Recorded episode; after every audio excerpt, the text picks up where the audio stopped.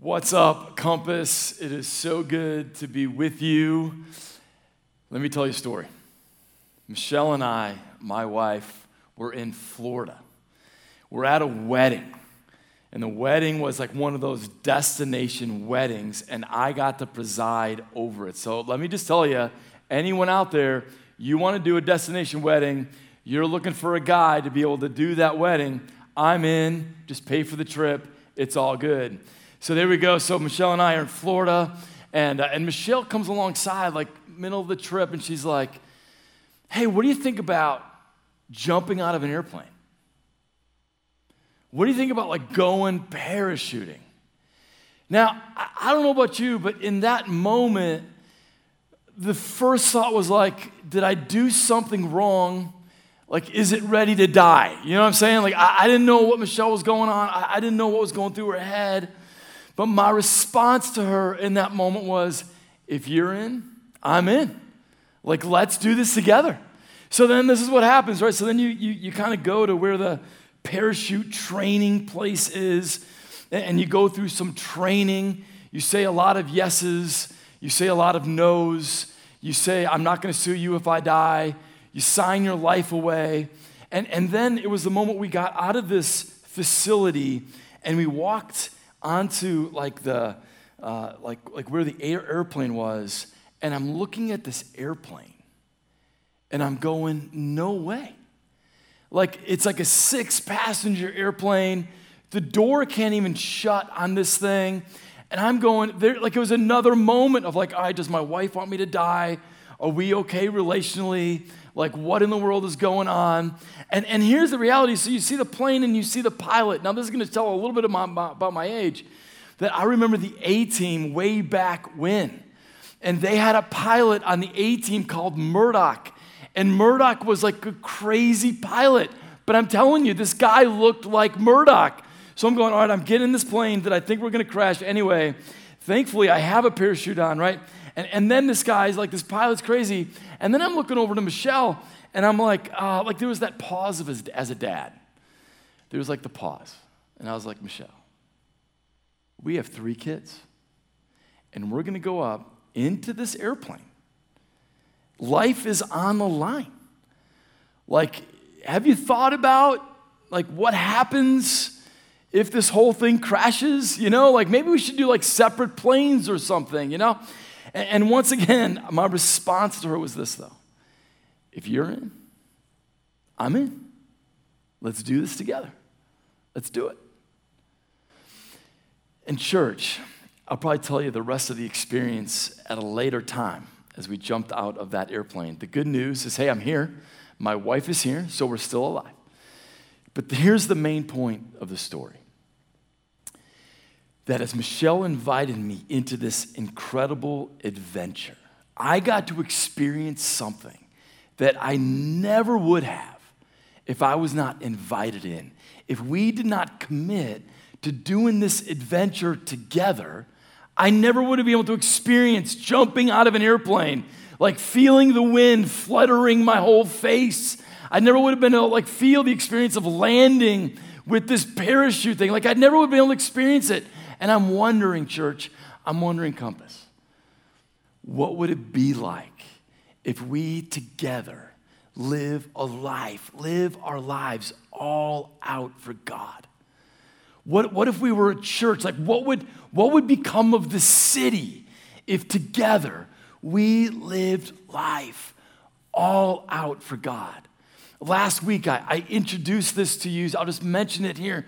What if we had this mob mentality of living a life all out for God?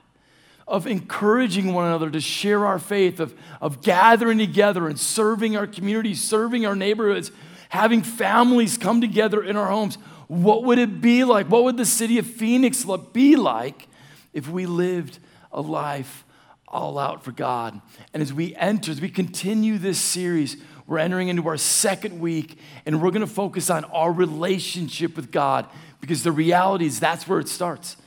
It starts with our decision to follow Jesus, it starts with our decision and our relationship with God. So open up your Bibles to 1 Kings chapter 19. Yes, if you're in your homes, right, grab it off the shelf, take it off the bookcase, open it up to 1 Kings chapter 19.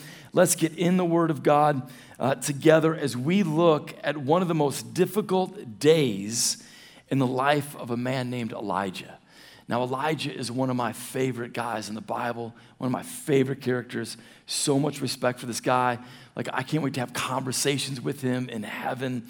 And, uh, and, he, and we're going to go into one of the most difficult days in his life because this is what we know when it comes to our relationship with God. It's when life is difficult, it's when we go through the tough times that our relationship with God sweetens, that our relationship with God becomes this, this precious, trusting relationship with all that God has for us. And we're going to see this in the text. We're going to see that God carries us through the tough times. I don't know where you're at. I don't know what you're going through.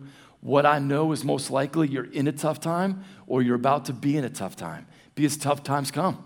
That's just the reality. And we have choices to make. Will we pursue? Will we trust God in the midst of the difficulty? Will we press in or will we walk or step back?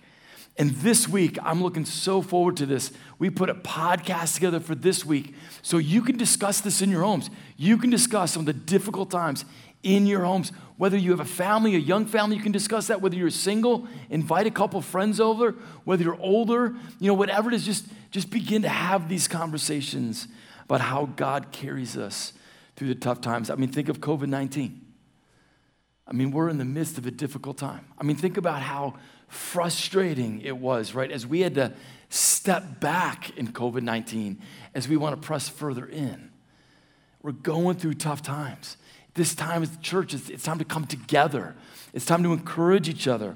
It's time to be in this together. So let's step in. 1 Kings chapter 19, starting at verse 1, says this Ahab told Jezebel all that Elijah had done and how he had killed all the prophets with the sword.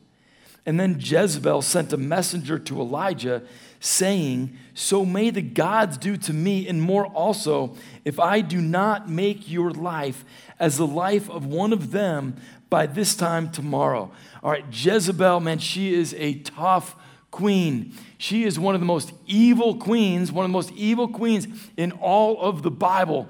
And she is tough. In fact, if you look in scripture, if you just do a little Bible study on Jezebel, you see in 1 Kings chapter 18, verse 4, that Jezebel killed a lot of the prophets of God. So Jezebel was on this mission of killing any prophet of God. If you look at 1 Kings chapter 21, you can do your own study on Naboth in the vineyard. I mean, she's just incredibly evil. And then Ahab's life is summarized in 1 Kings chapter 21, verse 25. It says this about Jezebel there was none who sold himself to do what was evil in the sight of the Lord, like Ahab, who's her husband, right, or the king of, of Israel, whom Jezebel, his wife, incited.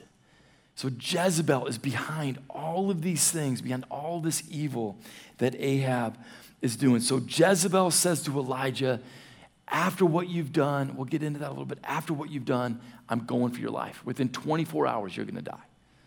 That's what Elijah is dealing with at this point. Let's look at verse 3 as the story continues. So then he, Elijah, was afraid, and he arose and ran for his life and came to Beersheba, which, uh, which belongs to Judah, and left his servant there. Now, think about this. This is really crucial as you look at the scriptures. Look at what he does at the end of verse 3. He leaves his servant there and then starts the journey alone. Don't miss that. Because that's what we want to do in difficult times, don't we? We want to leave the people out. Let me struggle with this temptation alone. Let me leave this small group out because I need to deal with this alone. I'm not in a good place with God, so I need to deal with it alone. And we leave people out. This is exactly what Elijah does. Like, note that, highlight that. And what's our series all about? Doing life together, living a life all out for Jesus together. Verse 4. But he himself, so Elijah, went a day's journey into the wilderness and came and sat down under a broom tree. And he asked that he might die, saying, It is enough now, O Lord, take away my life, for I am no better than my fathers. And he lay down and slept under a broom tree. I mean, can you picture that? Can you imagine what this was like for Elijah? He leaves his servant, he goes off alone, he's running for his life. He, he's at this breaking point. He, he's at this point in his life. I mean, I don't know if you have ever been there, but he's at this crucial moment where he's just, he gets to this point where he's like, Lord, just take my life. I can't do it anymore. I can't go on. I mean, Elijah gets to this incredibly bad place, this, this place of despair. I mean, think about this a good man, the prophet of God, in a bad place. And it can happen to all of us. It can happen to you and to me. And I want you to think about what this is like. Because the reality is, Elijah just comes off of one of the greatest, like most powerful moments that we see in Scripture, like a top 10 moment in Scripture where Elijah prays, fire comes down from heaven and, and burn, like, burns up the sacrifice. It's an amazing moment. And in that moment, you can read it in 1 Kings chapter 18, right? 400 prophets of Baal, like, all get slaughtered. Like, they, they just go through this frenzy. So you would think Elijah's like in this highlight, like Elijah's in this moment where he's like, oh my word, I just saw God work powerfully. And yet, in the midst of the highlight, he hears that his life is on the line and he goes to one of his lowest points. I mean, let's think about that. Let's think about that for ourselves. Let's, let's open up our eyes to the situations that we go through. Let's open up our eyes to the challenges that we face. Don't be surprised that out of one of your highlights can become one of your lowest of lowlights. I can't tell you how many times I've baptized people, and then within a week, they talk to me about going through one of the most difficult times in their life. Like, like I've seen this time and time again where we take a step of faith for Jesus, right? We, we, we take a step, we, we leave everything behind, and all of a sudden we have trouble, we have difficulty, and we're like, what in the world are you doing, God? Like Elijah's in this, in this moment. And let's just think about just kind of apply this a little bit to our life. So, what can bring us to that bad place? As we think about our life, what can bring us to a bad place? Let me just, let me just highlight four of them. A major victory. This is what Elijah's going through. A major victory. Here's the second just physical exhaustion. I, I, mean, it just leads us to bad places. I mean, think of, as I think of the coronavirus, as I think of, right, this journey with it all, right, we're just physically exhausted right? You're just like, man, what in the world will this continue? And it leads us to bad places. It leads us to be to do things, to behave in ways that we never would have behaved before. It leads us to say things or write emails to things that to people that we never would have said before. Let's come together, church. Let's come together at this time. Let's, let's show this world the hope that we have. It can come to relational conflict over time. I mean, I mean, think of the racial tensions that we live in today the relational conflict that has gone on for hundreds of years. This isn't like, I mean, we, we got to step into this. We got to process. We, we got to help. We got to love one another. We, we got to work through these conflicts because it can bring us to a really bad place in life major victory, physical exhaustion, relational conflicts, and then ultimately disappointment. You just get disappointed in somebody, you get disappointed in your relationship with God. And it leads good people to bad places. It leads Elijah to a really tough, bad place. It leads us to tough places. So here's where we're going, right? And here's where we're going to finish up. So, how does God respond? So, when we're in this crisis, when we're in these bad places, right? When we're depressed, when we're in these places of like we want to do something wrong, right? How does God respond? When we want to give up, what does God do? Look at the text. Because what God shows us is God carries us through. God carries us through. Look at verse 5.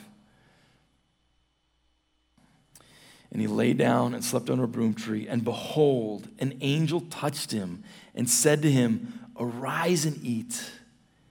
And he looked, and behold, there was at his head a cake baked on hot stones and a jar of water. And he ate and drank and lay down again. And the angel of the Lord came again a second time and touched him and said, Arise and eat, for the journey is too great for you. And he arose and ate and drank and, were, and went in the strength of, the, of, the food, of that food 40 days and 40 nights to Horeb, the mount of God. I mean, do you see what God does? God sends. God sends this angel. And look at the details of what God does. I just, I just love this. It's not cold bread, it's warm bread on these hot coals. I mean, the preciousness of God in this moment, right? Elijah's in this place of like, God, take my life. I'm done. I want to quit. Like, how does God respond? He says, Let me tell you something. Let me give you some food. Let me give you some water. Let, let me get into the basics. Let me provide for you. It just shows this precious picture of, of our awesome God. And, and it also does this with Elijah. If you look at 1 Kings 17 and you look at Elijah's life, this bread and, and this, and this picture, it brings Elijah back to some of the, the moments in his life, some of his beginning moments of life. It brings him back to his highlights. And, and we, we got to apply this. God carries us through the tough times. And the first thing that we need to do as we go through tough times is we have to remember the highlights. We have to remember those moments that we look back and we see are powerful. We have to remember our baptisms. We have to remember a mission trip that we went on. We have to remember those moments that God showed up. We have to remember the commitments that we've made. We have to remember the highlights. I was on a hike with my family and we were hiking up a Mount, I believe it's Quandary, which is out in Colorado. It's a 14er. And uh, we were uh, hiking up, and we started off on the journey, and I was, with, uh, I was with my whole family. So my three kids were with me, and my wife, and we were with another family. And we got about, we got like up to like the crest of, of one of the mountains, and I thought it was actually the top. And we got to this, and my son, who was younger at the time, was like, Are we there, Dad? Are we there? Like, we, we accomplished it. And I'm like, oh man, no, we haven't. Like it's way up there, like way up there at the top. And so we kept going. And my son, as time went on, just got exhausted and got exhausted and started getting like some heat exhaustion and some altitude sickness. And so we were almost to the top, and my son could not go on any longer. Now, you're going to get to know me at this point. Like, I'm a finisher.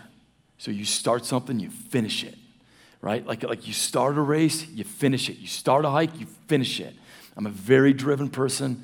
And, and so I'm here I am with my son, and my son is just broken. He just can't go on. Like he, he's just at this place.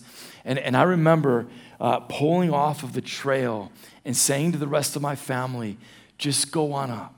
Just go on up the rest of the day. I'm just, I'm just going to stay with Micah. And I remember at that point, like Micah was just so, so done. Uh, he was younger at the time, and he just crawled up in my arms, and I, I just held him. And, and I had this moment because I just started to weep. And, and I started to weep, not because, honestly, I mean, there was this moment with my son that was incredibly precious, but as well as God gave me this picture that, Ron, you need to crawl up in my arms. You need to sit in my lap and not think that you have to finish everything. You don't go after, like, I don't love you because of what you do, I love you because of you. And it's a moment that I go back to even now to remember the precious love of God. Remember the highlights. God carries us through the tough times. Remember the highlights here in a second. Hold on to who God is. Look at 1 Kings 19, starting again at verse 9. And so then he came to a cave. So Elijah finally comes to this cave.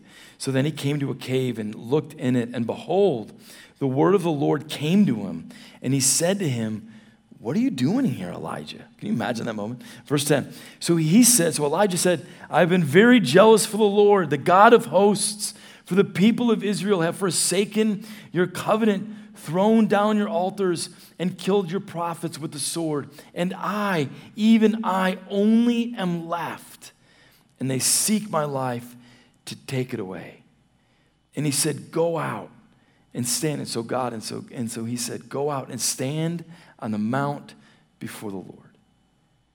And behold, the Lord passed by, and a great strong wind tore the mountains and broke in pieces the rocks before the Lord. But the Lord was not in the wind. And after the wind, an earthquake. But the Lord was not in the earthquake. And after the earthquake, a fire. But the Lord was not in the fire. And after the fire, the sound of a, of a low whisper. And when Elijah heard it, he wrapped his face in his cloak and went out and stood at the entrance of the cave. I mean, can you imagine that moment? Here Elijah's like, I'm the only one left. I, am like, I want to die, Lord. Like, I want to be done. I want to quit. And the Lord, what, is, what does God do in that moment? God reveals himself, right? God, God says, Look at who I am. But God's not, right? God's not in the strong wind. God's not in the earthquake. God's in the fire, but in this low whisper. And God shows up, and his presence is so powerful in that moment. People, as we think of being together, living a life all out for God, we've got to dig deep in our relationship with God, and we got to know who He is. We have to know more and more of who He is. We got to dive into Scripture to know more of who God is. So, in the difficult times, we hold on to the promises, we hold on to Him, we hold on to the, the true one and only God. And if you want to know who God is, maybe you're listening in and, and, you're trying to figure God out. If you want to know God, know Jesus. If you want to know what God does and how God responds, know Jesus because Jesus himself is God. And Jesus loved us so much that he died on that cross, was raised again three days later to prove who he is. We want to know God. God carries us through the tough times. Get to know him. Press in. Church, let's dig deeper. In the midst of COVID 19, let's press into God. Let's press into one another. Let's get to know Him in it. Here's the third thing remember, realize you're not alone. You're not alone. If you look back once again at the text, you just see Elijah's like, I'm all alone, I'm the only one left, all these kind of things. And behold, there came a voice to him and said, What are you doing here, Elijah? And he said, I have been very jealous for the Lord, the God of hosts, for the people of Israel have forsaken your covenant, thrown down your altars, and killed your prophets with the sword. And I, even I, only am left, and they seek my life to take it away. He repeats the same thing. And the Lord said to him, Go, return on your way to the wilderness of Damascus. And when you arrive, you shall anoint Hazael to be king over Syria and Jehu the son of Nimshi you shall anoint to be king over Israel. And Elisha the son of Shaphat of Abel Meholah you shall anoint to be prophet in your place. And the one who escapes from the sword of Hazael shall, uh, shall Jehu put to death. And the one who escapes from the sword of Jehu shall Elisha put to death. Yet I will leave you thousand, I will leave you seven thousand in Israel, all the knees that have not bowed to Baal in every month that has not, and every mouth that has not kissed him. He's not alone. Elijah thinks he's in the wilderness, he's all alone. He thinks no one's left. And God says, no, There's people. There's people that are left. There's a remnant. There's 7,000 prophets. There's Jehu. There's another, there's Elisha who's going to come up and, and you're going to mentor him and you're going to let go of your ministry to Elisha. Like, like, like you're not alone in the midst of the difficult times. God carries us through the tough times. And if we want to live a life all out for God together, we have to press into our relationship with Him. It starts right there. It starts with our relationship and our decision about Jesus Christ and what He's done. And, and I want you to think about this. I don't know where you're at in life. Maybe you're at a place where you need to be carried right now. I mean, maybe you're at one of those moments that Elijah was where you want to give up. Can I just say to you, God carries you through. You're not alone. I want to end uh, with a video, and it's a video that comes from the 1992 Olympics in Barcelona. And there's a man named Derek Redmond. You're going to see him start the race. He's one of Uh, he's, he's from Britain. He's one of the best runners, honestly. He's pursuing gold. He's in the semifinals. And in the midst, and you're going to see this, in the midst of the race, he pulls his hamstring.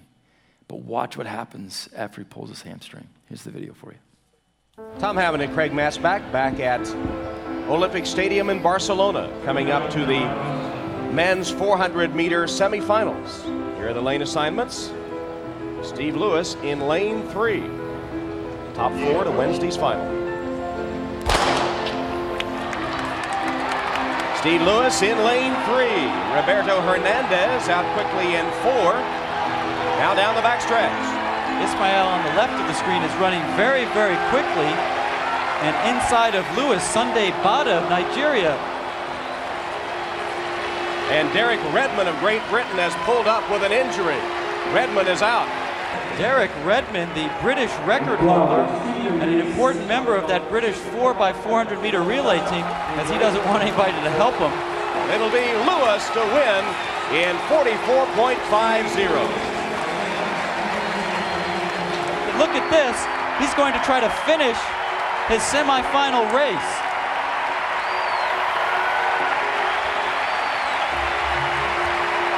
The British have a certain tradition of running, which you have to respect.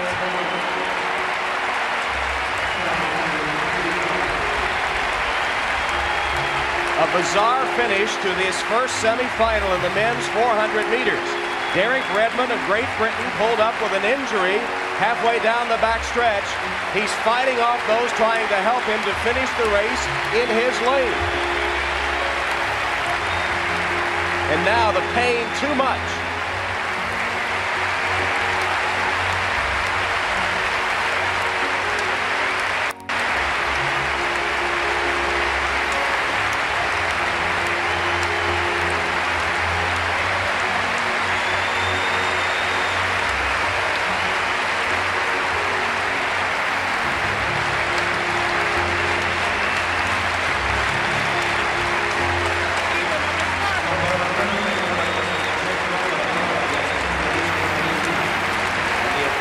Swelling throughout Olympic Stadium as Redmond, with assistance this time, approaches the finish line he had wanted so desperately to reach.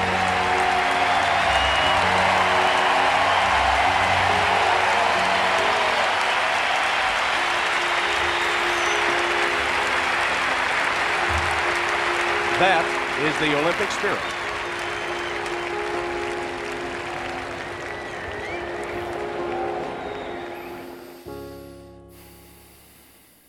For some of you, I mean, you're like Derek Redmond. You're pulling up and you're broken and you're limping through and you don't know how you're going to get through the next day. You don't know how you're going to get through the next moment. God the Father does not stay distant.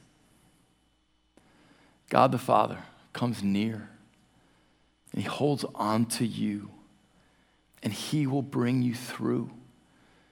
Philippians 1 6 says, He will finish it for us.